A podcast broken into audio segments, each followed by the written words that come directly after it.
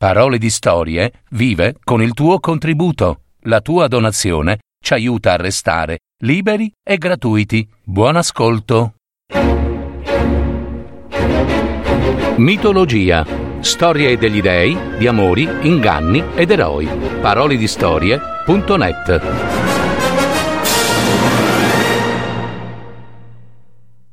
La fuga di Enea dalla città di Troia e l'incontro con la regina Didone. La regina di Troia, Ecuba, moglie di Priamo, l'aveva fatto quel sogno, quella notte, il sogno del fuoco che usciva dal suo ventre per dirigersi verso la città e incendiarla, distruggerla.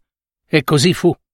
E quando i guerrieri greci entrarono in massa nella città di Troia, urlando come belve feroci, il grido di guerra e di morte, sfondarono le porte e profanarono templi e case.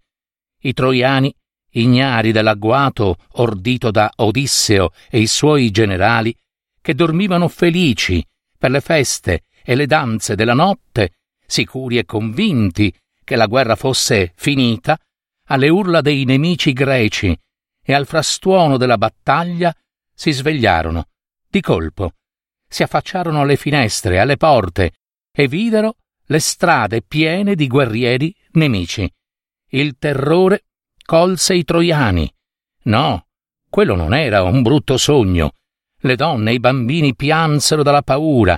Gli uomini cercarono di reagire, ma non era possibile difendersi e combattere, perché i greci li avevano presi di sorpresa e si gettavano con le spade come forsennati e le lance addosso a loro, ancora assonnati ed inermi. Combattere non era possibile, dunque.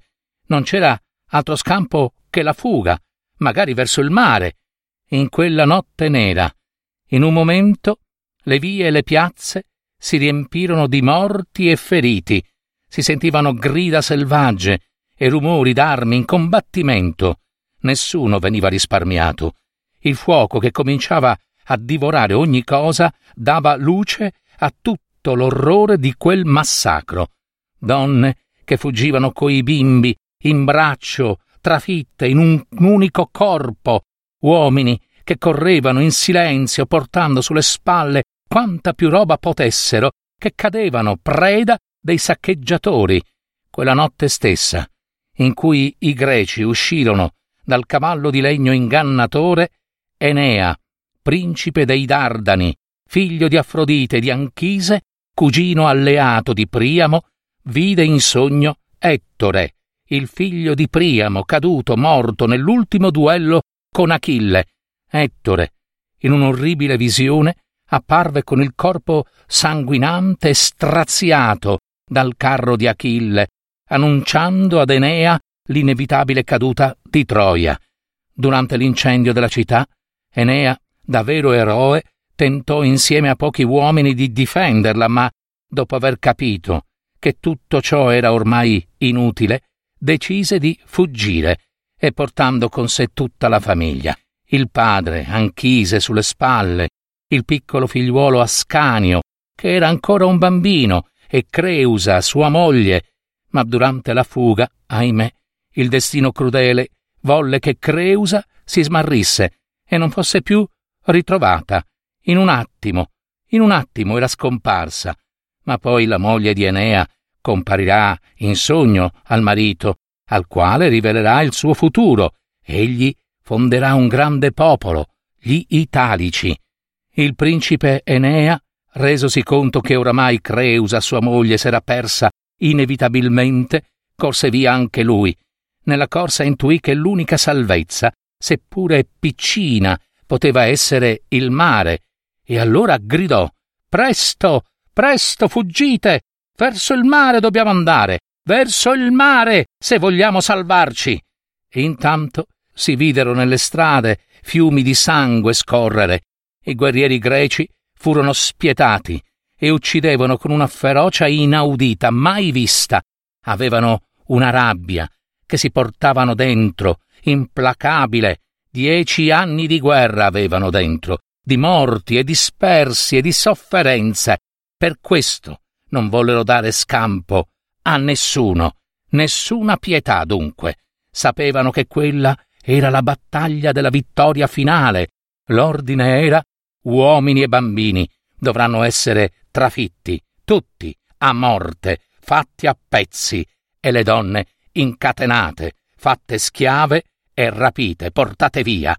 I troiani in fuga, che avevano seguito l'ordine di Enea, si ritrovarono in riva al mare, in mezzo a molti altri uomini e donne e bambini. Arrivato anche lui al mare, il principe Enea depose a terra il padre Anchise, mentre il piccolo figliuolo Ascanio, obbediente agli ordini del padre, non disse una sola parola, nessun lamento. Quando furono tutti riuniti, i troiani si guardarono negli occhi e disperarono. Non avevano più una casa, non avevano più nulla. In una sola notte videro la distruzione di tutto, dalla gioia al dolore. La loro città, Troia, eccola lassù, si vedeva alta nella rocca, oramai quasi avvolta dalle fiamme.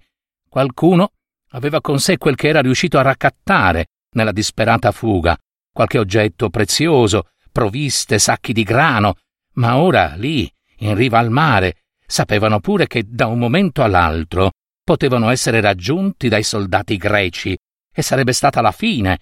Il principe Enea guardò la riva del mare e non si scoraggiò e disse Amici, e a che serve ora disperare e piangere?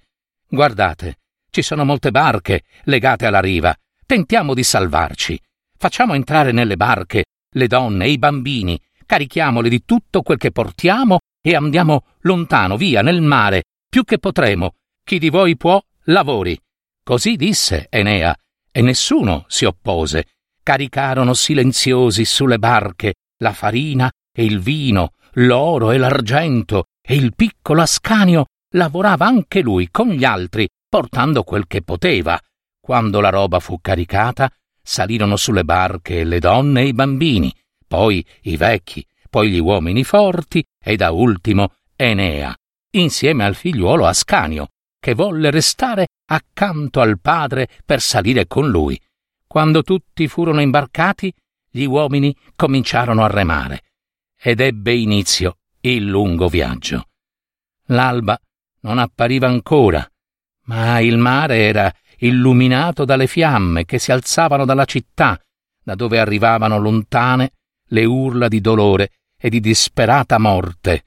Il piccolo Ascanio, oramai esausto, aveva sonno e fame e voleva la mamma, Creusa, ma, davvero uomo di coraggio, non disse nulla. Poi, di colpo, s'addormentò, con la testa sulle ginocchia di una giovane donna sconosciuta. Gli uomini remavano sempre, con forza, e il vento faceva scivolare silenziose le barche sulle onde. Remarono per giorni e giorni, e giorni ancora. Passarono il mare della Grecia e il mare della Sicilia. Poi, una mattina, d'improvviso, li colse una tempesta che spinse le barche verso le spiagge dell'Africa. Appena approdarono, videro una città splendida, dove pensarono di fermarsi e riposare. Sbarcati che furono, incontrarono un piccolo pescatore intento a riparare le reti. Al pescatore, dopo averlo salutato cordialmente, Enea domandò come si chiamasse quella città.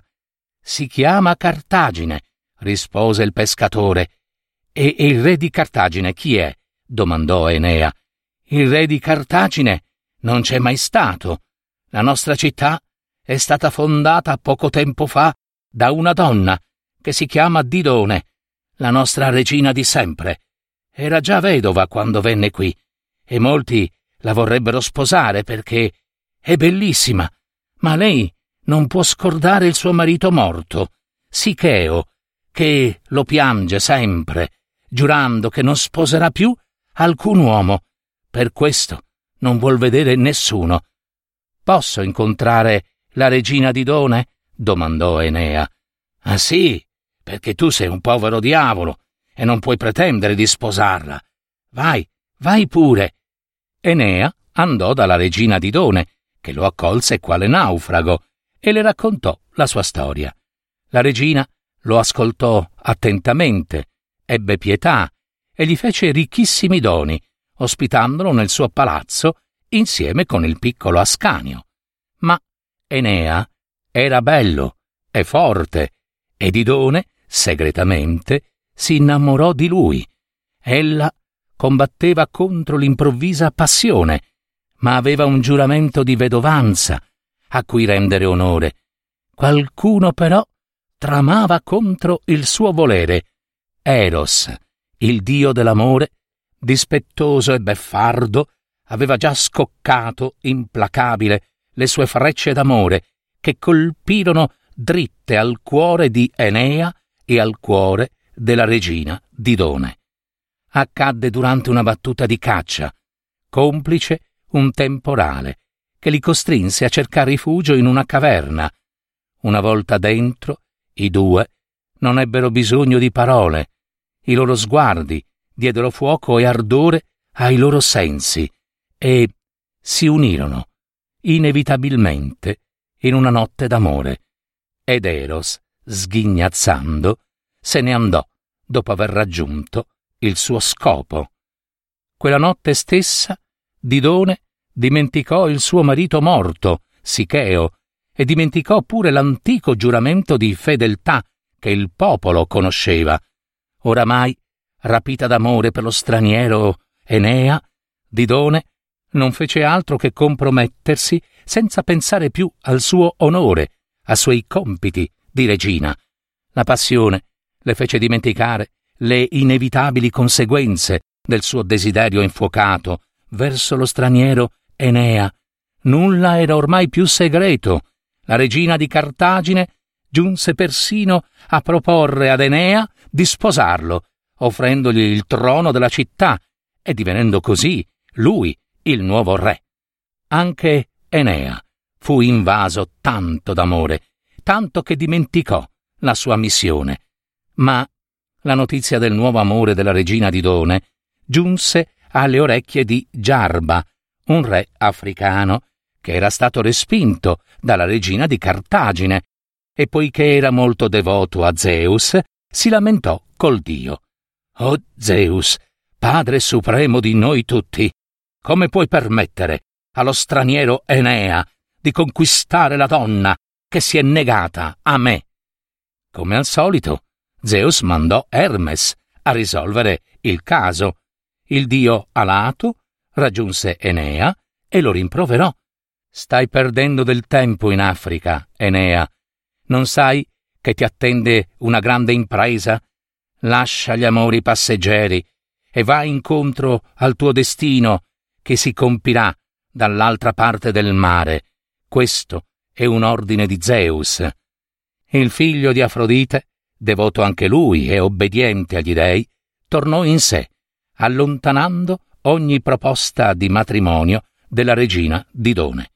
Enea intuì però che la regina di Cartagine mai avrebbe accolto il suo rifiuto. Didone, infatti, oramai aveva perso onore, rispetto e dignità di fronte al suo popolo, non aveva scampo e il rifiuto del principe Enea di amarla e onorarla avrebbe di sicuro ricevuto conseguenze assai più pericolose e mortali per egli stesso e i suoi. Decise così Enea di imbarcarsi di nascosto con il suo popolo al calare della notte e di fuggire via senza avvisare Didone. E così fu. E remarono e remarono verso il largo dalle coste africane. Didone, ahimè, intuì il tradimento e la fuga del suo amato Enea.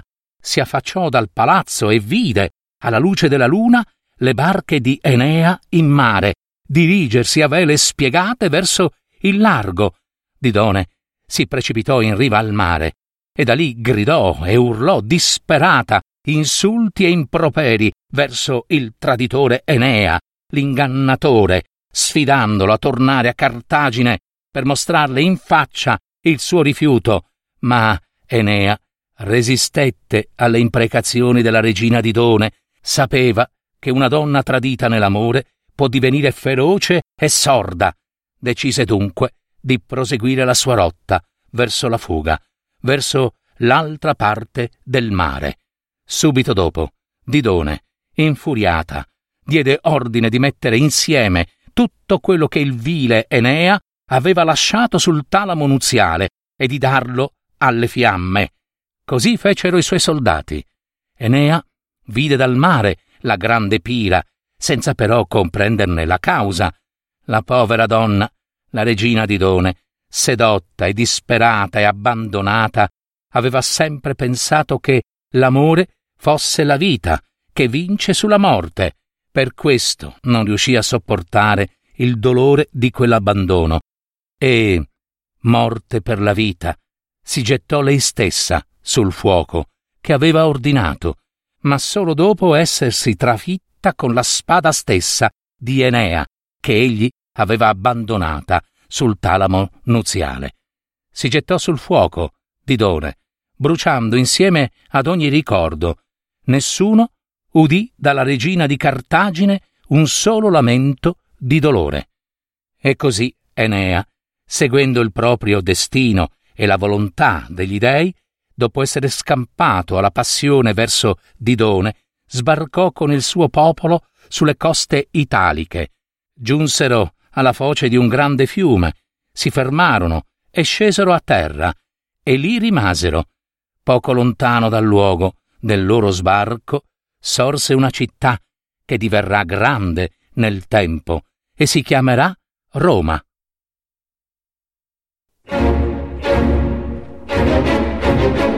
Avete ascoltato Mitologia, storie degli dei, di amori, inganni ed eroi. Adattamento e messa in voce di Gaetano Marino. www.parolidistorie.net